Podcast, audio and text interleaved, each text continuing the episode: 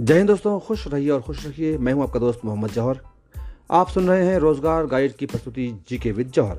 और आज हम बात कर रहे हैं प्रमुख राजवंश और उनके संस्थापकों के बारे में। तो लीजिए शुरू करते हैं। सबसे पहला वंश है हरियक वंश, जिसके संस्थापक थे बिंबिसार। और उसके बाद नेक्स्ट है नंदवंश।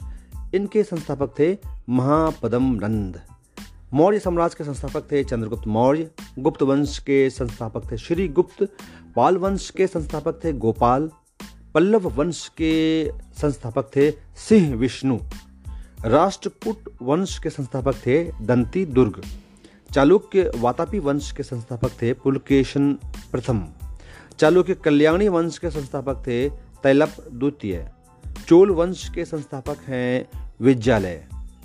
सेन वंश के संस्थापक हैं सामंत सेन। गुर्जर प्रतिहार वंश के संस्थापक हैं हरीश चंद्र नागभट्ट। चौहान वंश के संस्थापक हैं वासुदेव। चंदेल वंश के संस्थापक हैं नन्नुक गुलाम वंश के संस्थापक हैं कुतुबुद्दीन ऐबक।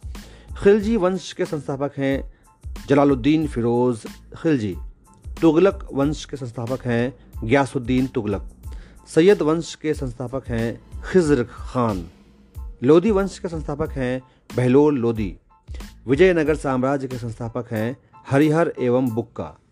बहमनी संस बहमनी वंश के संस्थापक हैं हसन गंगू और अंत में मुगल वंश के संस्थापक हैं बाबर। दोस्तों, अगर अभी तक आपने हमारे पॉडकास्ट को फॉलो नहीं किया है तो प्लीज़ फॉलो कीजिए ताकि जैसा ही नया पॉडकास्ट हम पब्लिश करें, वो आपको नोटिफिकेशन के ज़रिए पता लग जाए और अपने दोस्तों के साथ इस पॉडकास्ट को ज़रूर शेयर करें, जो कि कंपटीशन एग्ज़ाम की तैयारी कर रहे हैं। मिलते हैं नेक्स्ट एपिसोड में। जय हिंद, जय भारत।